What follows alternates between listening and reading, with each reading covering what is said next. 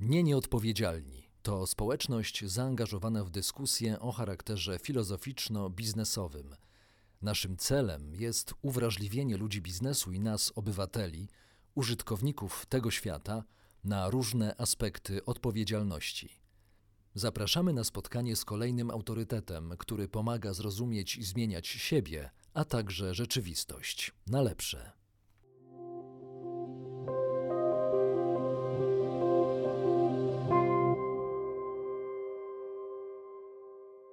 Dzień dobry, witam Państwa i chciałbym zaprosić do rozmowy z kolejnym gościem, a jest nim brazylijski ekonomista polskiego pochodzenia, współautor programu Bolsa Familia, programu słynnego nie tylko w samej Brazylii, ale również w skali świata. Pan profesor był doradcą ONZ, rządów Kostaryki, Ekwadoru, RPA. Jest autorem wielu książek z dziedziny ekonomii, m.in. Co to za gra i demokracja ekonomiczna, które są pasjonującymi, wciągającymi lekturami. Pan profesor Ladislau Dowbor. Dzień dobry, witam pana serdecznie. Dzień dobry, dzień dobry. Pan profesor zgodził się na rozmowę w temacie, czy wieje wiatr odnowy. Nie muszę chyba wprowadzać nikogo w otoczenie biznesowe, społeczne, polityczne, tego co się teraz dzieje na świecie. A pan profesor pomoże nam zdiagnozować sytuację, a przede wszystkim skierować myśli ku przyszłości. Panie profesorze, czy pandemia koronawirusa i lockdown oraz przypadki politycznego, no niestety, ale skompromitowania się niektórych rządów, to jest początek wielkiej globalnej zmiany? Jak pan sądzi?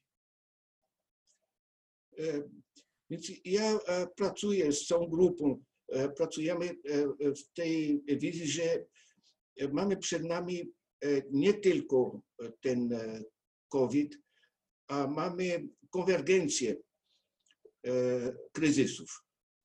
Jest kryzys środowiskowy oczywiście i to, ponieważ to na dłuższą metę, to dłużej się toczy, to nie bardzo patrzymy na to, nie? Ale to jest po prostu katastrofa, jak nawet owady znikają, tak? I ta polinizacja znika. Myśmy w zeszłym roku stracili na świecie 120 000 kilometrów kwadratowych lasów. Mamy plastik wszędzie, nie? Nawet w jedzeniu naszym. Nie? Mamy w naszym jedzeniu, w mięsie, w rybach, mamy antybiotyki, nie? Bo się używa dla tych. Więc te różne zmiany środowiskowe tworzą katastrofy. Na przykład w Brazylii zanieczyszczenie wód jest absolutnie dramatyczne, ale to jest na całym świecie. Nie? Więc jak wziąć to zacieplenie i ten cały dramat światowy, to jest jednym, więc to jest oczywiście, że musimy zmienić nasz nurt, nie? No, dokąd dążymy. To jest jedno. Drugie to jest nierówność. Nierówność się całkiem zmieniła. Nie? My mamy, i to też ma skutek na środowisku, my mamy 7,8 miliardów ludzi na świecie. Mój ojciec, Władysław Dowbor, polski inżynier, jak się urodził, to nie przedhistoria jakaś, tak? To było nas 1,5 miliona. Teraz 7,8 miliona i wszyscy chcą więcej konsumpcji. To po prostu jest nieodpowiedzialne, to nie ma jak, coś trzeba zrobić. I to się toczy razem z nierównością. Świat nie jest biedny. Jak podzielić te 85 bilionów dolarów produktu światowego, podzielić na ludność, to znaczy, że to, co produkujemy dzisiaj, to $3600 miesięcznie na czteroosobową rodzinę. $3600. To znaczy, że z tym, co produkujemy, wszyscy mogą żyć, trochę tylko zmniejszyć nierówność, to będą wszyscy mogli żyć no, spokojnie. Tak? Więc nasz problem już nie jest ekonomiczny. Nasz problem jest przede wszystkim organizacji społecznej, organizacji politycznej. I to jest wiele bardziej skomplikowane, bo mamy technologię, umiemy produkować i się produkuje. I w Brazylii to mamy ten problem nierówności. Ja chcę przypomnieć, dramat oczywiście, że 500 000 ludzi prawie tam umarło z tym wirusem, a w zeszłym roku umarło 3 100 000 dzieci z głodu. Nie trzeba, żeby to rozwiązać ten problem, to nie trzeba zatrzymywać gospodarki, nie trzeba lockdown, nie trzeba wymyślać szczepionki, nic. To po prostu troszkę mieć zdrowego rozsądku, jak podejście, co robimy z tym, co wyrabiamy. Więc jak wziąć te dwa większe problemy, te nasze icebergs dla naszego Titaniku, to te zmiany są absolutnie i wiemy, co robić, tak? I mamy pieniądze. Wiemy, co robić, bo mamy tę agendę 2030, nie? Są te 17, to wiadomo, co mamy robić i są pieniądze, tak? Tylko gdzie są pieniądze? Jak ja wezmę konferencję paryską 2015, dzielnie te wszystkie kraje zdecydowali, że weźmiemy $100 miliardów na te problemy środowiskowe, tak? W rajach podatkowych Economist podaje, mamy 20 bilionów. Tak? 20 bilionów to 200 razy to, co w Paryżu się tak dzielnie zdecydowało, że zrobimy, żeby naprawić świat. Tak? A co robią te pieniądze w rajach podatkowych? Tak? Nie płacą podatków oczywiście, nie inwestują w produkcję. Tak? To jest spekulacja. Tak? Więc jak wziąć te trzy problemy, fakt jest, że wiemy, co z pieniędzmi trzeba zrobić. Trzeba właśnie zmienić system transportu, system energetyczny, całe te matryce różne, tak? I wiemy, że musimy wchłonąć więcej ludzi, którzy... My mamy obecnie 820 milionów ludzi, którzy głodują, tak? To się wzmocniło o 50 milionów, przepraszam, w ostatnich 5 latach, tak? I się wzmacnia. My produkujemy na świecie 1,5 kilo żywności na osobę, na dzień. Tak? Nie ma żadnej racji, żeby głód. Więc ja przyciągam na to, że jak się spada nas ten koronawirus i zatrzymuje to wszystko, to wychodzi naturalnie podejście, no musimy zacząć myśleć, jak reorganizować ten system. Panie profesorze, powiedział pan nam, że mamy kryzys ekologiczny, mamy kryzys związany z systemem,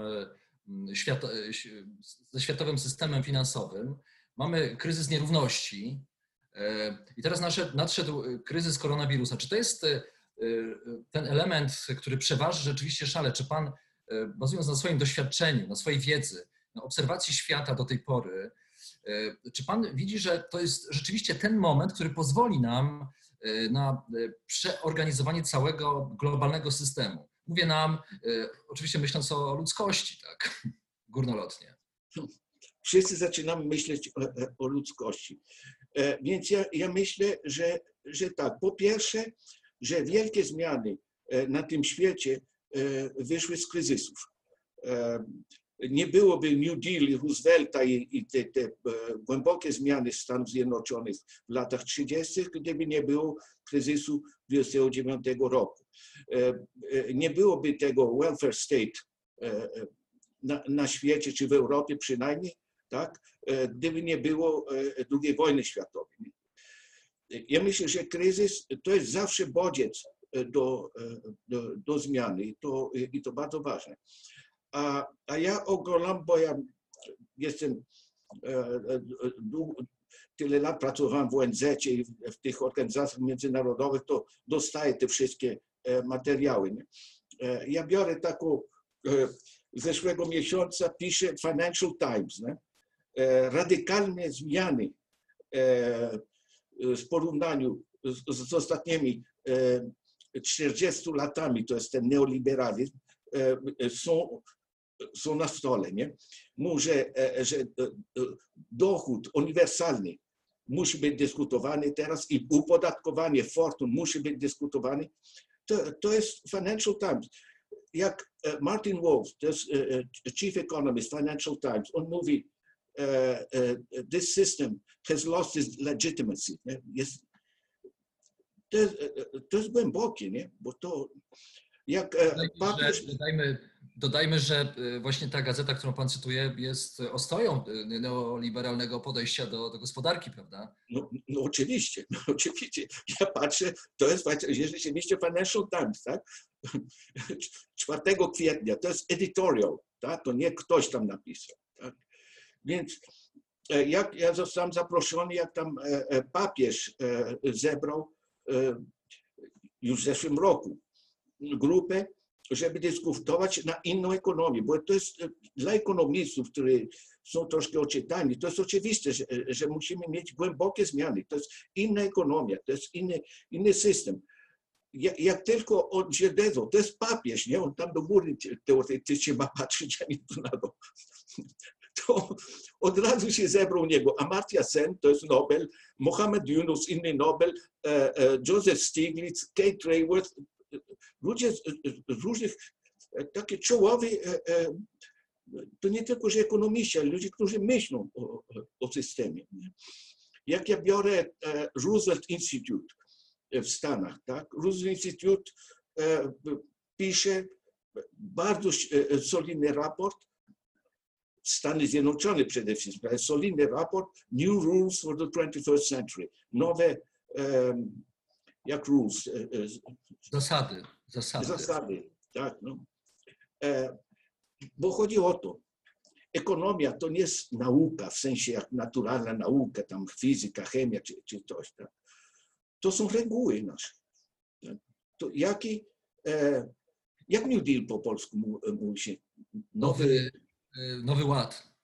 Nowy Ład. No, w każdym razie jest potrzebny Nowy Ład. I teraz mówię, że to jest Zielony Nowy Ład. Albo ONZ pisze globalny Nowy Ład.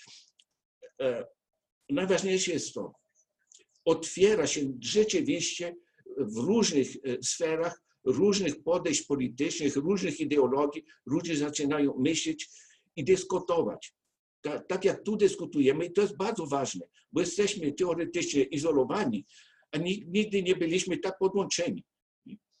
Ja z najróżniejszymi krajami rozmawiam stąd i to tworzy taki ambians, nie? Takie poczucie, że szukamy, jest legitimate, nie? Jest normalne szukać nowych dróg.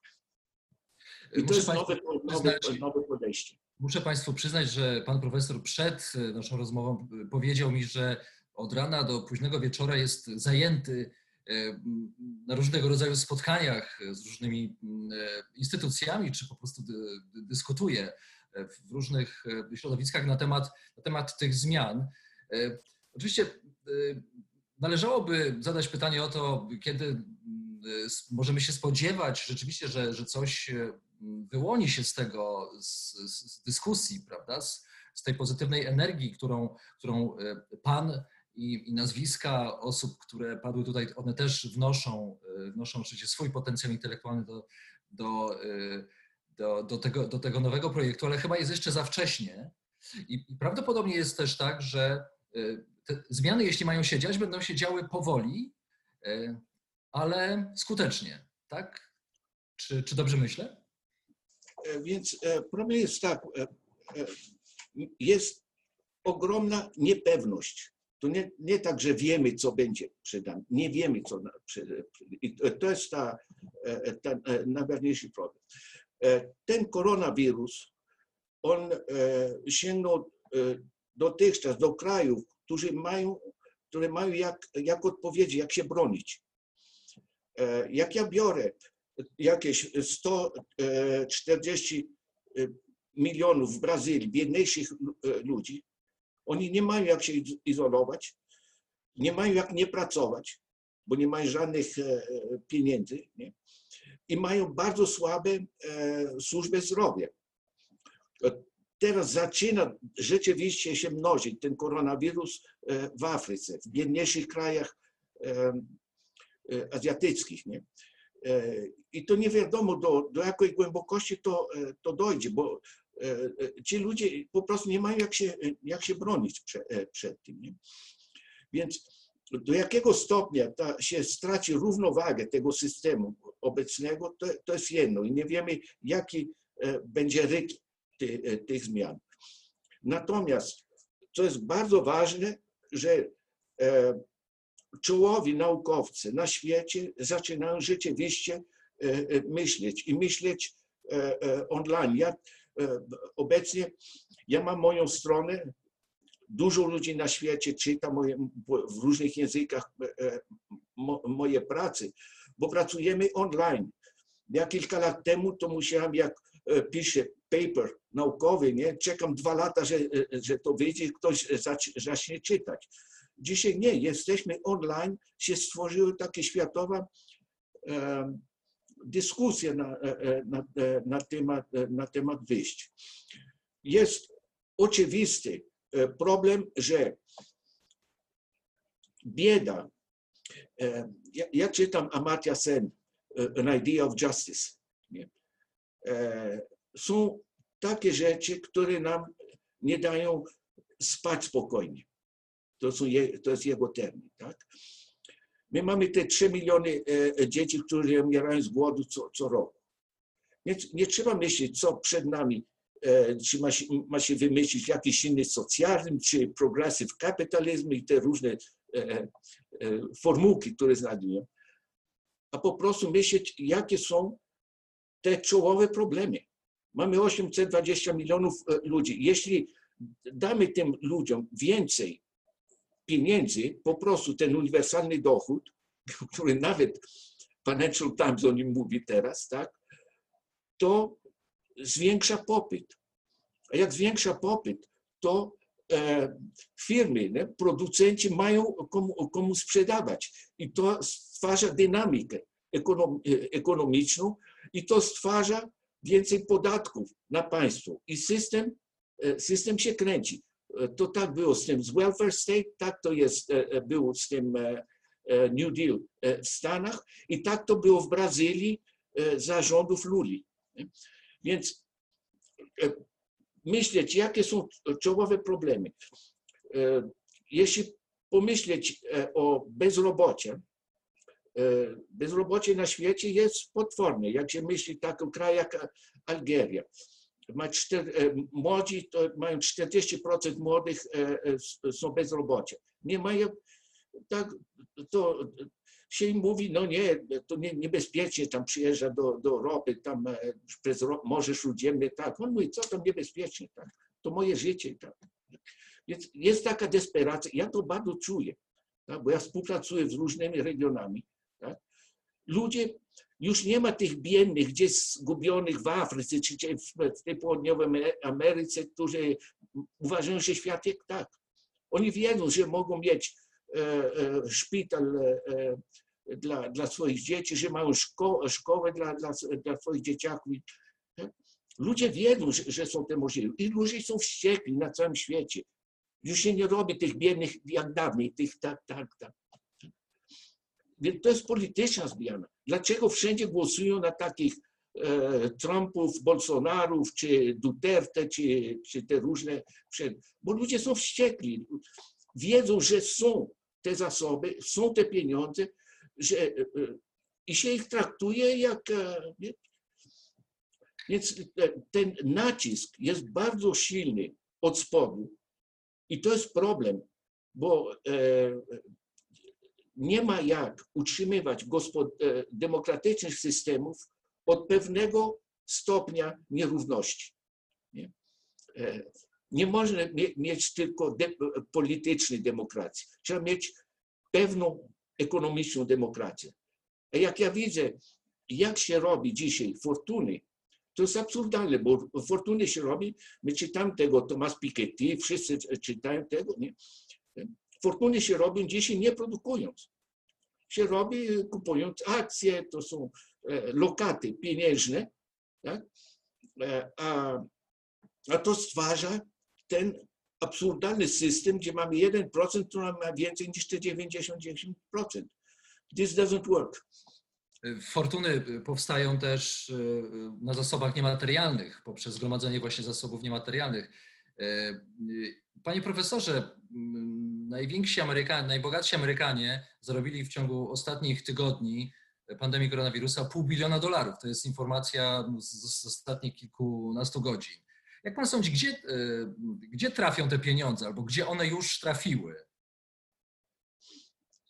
To krąży. Ja mam książkę na ten temat. No, to jest pani. The Age of Unproductive Capital. To krąży na świecie, że ma dobry set. No właśnie. I teraz się zacząć. Aha. Chciałem zapytać o to, skoro im się powodzi wciąż, czyli tym ludziom, którzy mają kapitał, którzy wpuszczają go w obieg właśnie, gromadzą w rajach podatkowych również, więc bez ich niejako przyzwolenia ta zmiana chyba będzie trudna, dlatego że to właśnie oni mają ten kapitał. Oni mają nie tylko kapitał, ale mają siłę polityczną, nie? Ja wziąłem te różne badania międzynarodowe, zorganizowałem w tej książce, to jest taka synteza tych. Więc przede wszystkim mamy tych 28 największych grup finansowych i oni są zorganizowani od roku 2008, od tego kryzysu się zorganizowali i oni mają ogromny wstęp do decyzji politycznych. Więc się połączył ten system. Dlaczego tak ważny, taki sukces miał Piketty? Nie potrzebował napisać 700 stron w tej książce, ale podstawowe jest, że jeśli patrzeć na PKB światowe i produkcja usług i dóbr, to trzeba pracować. I to jest powoli idzie, to 2-2,5% na rok, tak? A lokaty finansowe, ja mam tu dane brytyjskie na świecie, tak? Jak się ma parę milionów, nie tak jak my, ale jak się ma te miliony, to lokaty finansowe dają 7-10%. Gdzie idą kapitały? Na lokaty finansowe, tak? I to jest tylko komputer, nie trzeba produkować, nie trzeba ryzykować i ten system jest finansowy, jest połączony z systemem tych firm, które produkują. Dlatego mamy te CEOs, znaczy wielkich managers, mają te fantastyczne płace, nie? Bo ich bonus między innymi i płace jest zależny nie ile się produkuje dóbr, jak jest lepiej ludziom z tej produkcji, ale ile idzie tym ludziom, którzy trzymają te akcje, nie? Więc to jest system, który Marjorie Kelly ma bardzo dobrą książkę na ten temat i to generalnie się używa. To jest extractive capitalism. On wyciąga, ściąga z systemów produkcyjnych. Więc to się zmieniło głęboko jako kapitalizm, bo kapitalizm, któryśmy znali, nawet krytykowali, bo źle płacą ludzie i tam wyzyskują czy co, ale produkowali na przykład te buty, tak, i dawali, ludzie mieli pracę i płacili podatki. Teraz ci nie produkują nic, rzadko płacą podatki. Ja chciałem przypomnieć, że Amazon nie płaci podatków, Apple nie płaci podatków. Apple, Stiglitz daje cyfrę, 2 lata temu spłacił ze swoich dochodów 0,05%. Ja, profesor Ladislau, pracę 27,5%. A te firmy, oni potrzebują tych inżynierów, którzy się kształcenie było płacone przez państwa i przez różne... Więc system się zmienił. To jest finansjalizacja. Tak, znając więc logikę działania tych najbogatszych, tych 28 grup finansowych, o których Pan powiedział, czy jest możliwa ta zmiana, w którą Pan, mogę nawet powiedzieć, że wierzy, a od której zaczęliśmy rozmowę. Więc problem jest taki, że oni są bardzo silni, bo te firmy i ten system światowy, pieniądz już nie jest pieniądz drukowany przez rządy. To jest emisja, to są sygnały magnetyczne, to już nie ma. I ten pieniądz krąży na świecie w dużej szybkości, tak zwany high frequency trading, tak? I nikt nie kontroluje tego właściwie. Tak? Się zgubiłem. Ja wziąłem tę dyskusję teraz z Davos, tak?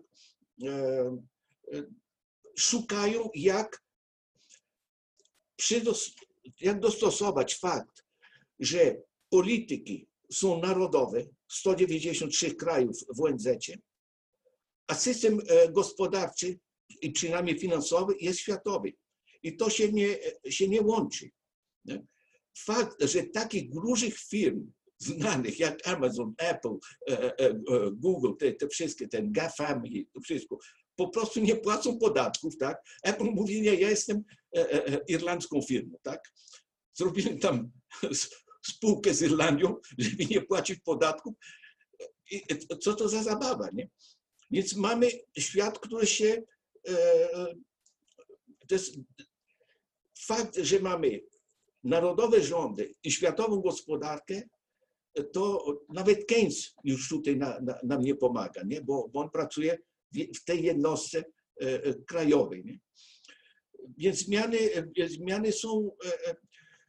Natomiast jest bardzo ważne to, że bardzo dużo ludzi rozumieją, jak taki Martin Wolf pisze w Financial Times, ten system has lost its legitimacy. Dlaczego? Bo oni nie produkują. Jak ten producent, który produkuje te parę buty, jak mówiłem, to on może tam wyzyskiwać pracownicy, robi się strajki, to wszystko, tak, ale coś produkuje, płaci podatki. A ci nie produkują nic, nie płacą podatków, tak? Kupują te głosy, nie? Te prawo w Stanach roku 2010 nie pozwala firmom, tym korporacjom kupować po prostu. Na Hazel Henderson pisze, we have the best Congress money can buy. Innym słowem, trzeba przekonać tych ludzi albo taką, stosując soft power, czyli pisząc edytoriale we wpływowych gazetach, albo politycznie dokonać zmiany, tak? To znaczy znaleźć odpowiednio odważnych przywódców, żeby ten system zmienili. Więc ja uważam, że to bardzo dużo zależy od głębokości tego kryzysu, bo w roku 2008 myśmy mieli bardzo dyskusję, że trzeba coś zrobić i dlatego na przykład w Stanach się stworzyło to prawo Dodd-Frank, które już nie istnieje, po prostu się adwokaci rozróżnili te wszystkie więzi, tak? Ale tym razem z tym koronawirus i z faktem, że to jest nierówność się robi wybuchowa, bo to już ludzie na całym świecie mają informacje. Ja jak pracowałem w latach 60. na północnym wschodzie, to jest bardzo biedna część Brazylia, ja widziałem tych całkiem, no, ludzi, wiesz, to tak, bryzy, broken down, nie? A teraz nie, teraz ludzie się, więc my musimy szukać zarazem nie tylko ekonomicznych wyjść, ale w sensie ekologii, w sensie nierówności generalnie i w sensie to nie jest tylko nierówność ekonomiczna, ale to jest nierówność psychologiczna. Ludzie już nie mamy nawet w winiach te kasty, było to wszystko, nie? Poczucie części tych ludzi, tak?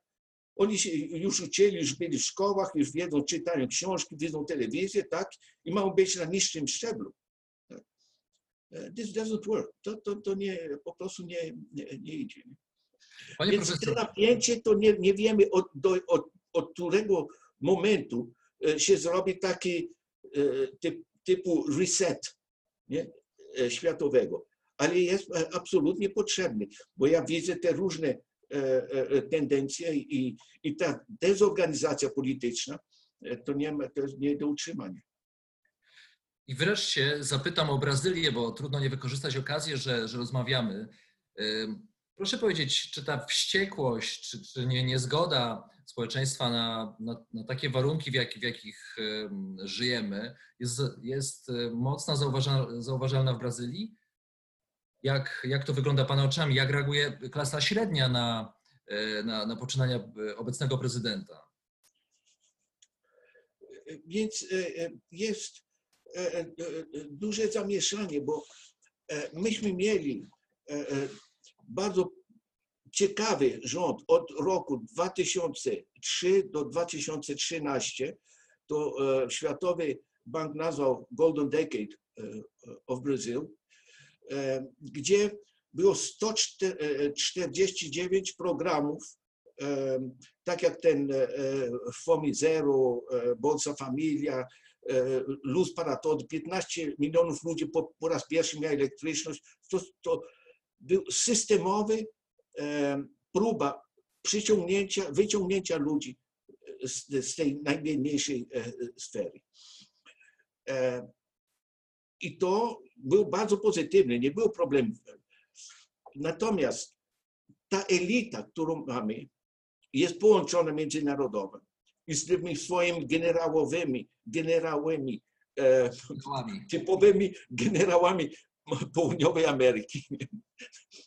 To jest coś, to dla nich nie do wytrzymania. Tak?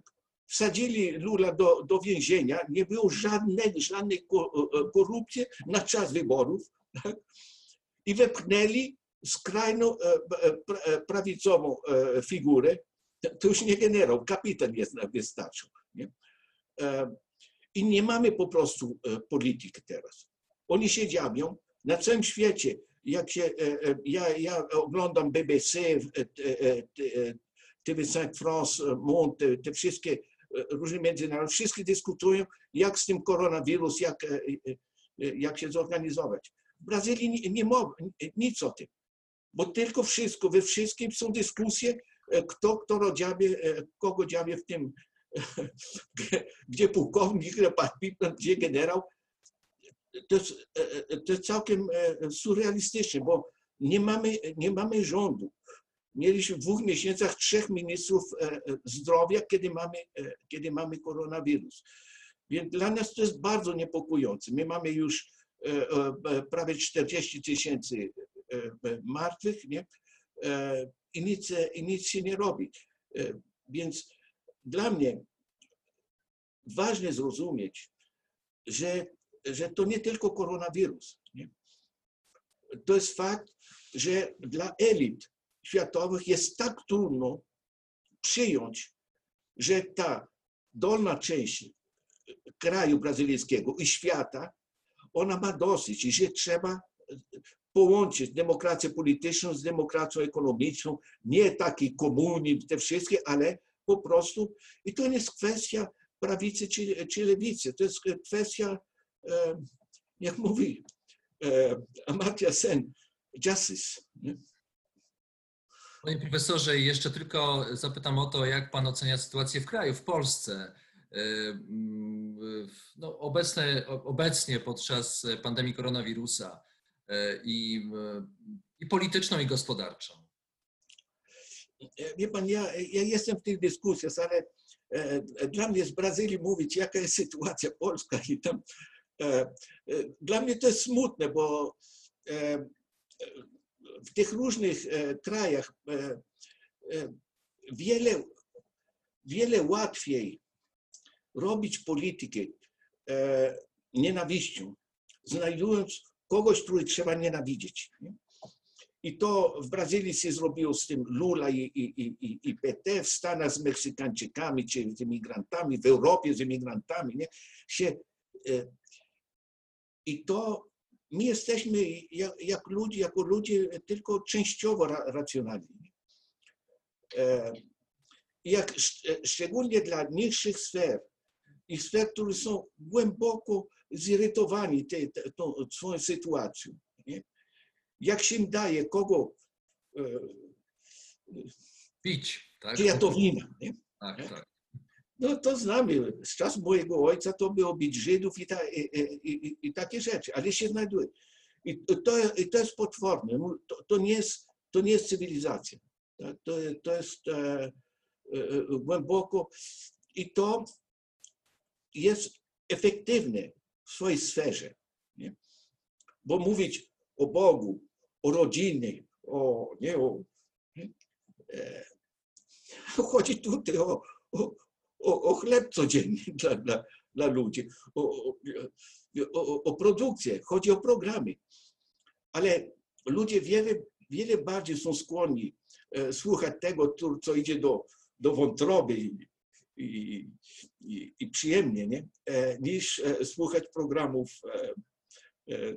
racjonalnych programów, żeby ten system zorganizować. Ale przed nami są te challenges, nie wiem jak challenges po polsku. Są wyzwania. Wyzwania, to są nasze wyzwania. Ja tam dla Żakowskiego pisałem na ten temat, nasze wspólne wyzwania, bo to już się przygotowywało. Panie profesorze, ja bardzo dziękuję, że pan podzielił się swoimi refleksjami, swoją racjonalnością w ocenie tego, co się dzieje. Miejmy nadzieję, że kolejna nasza rozmowa będzie miała już trochę inne otoczenie zewnętrzne, że będziemy wiedzieć więcej o samym koronawirusie, a rozmowy, w których pan uczestniczy, coś już wskażą, jak ten świat poukładać na nowo, no a ci najbogatsi zrozumieją, że utrzymywanie tego dystansu pomiędzy nimi a resztą społeczeństwa na dłuższą metę nie ma sensu. Bardzo dziękuję za rozmowę. Dziękuję wam. Potrzebujemy tych rozmów.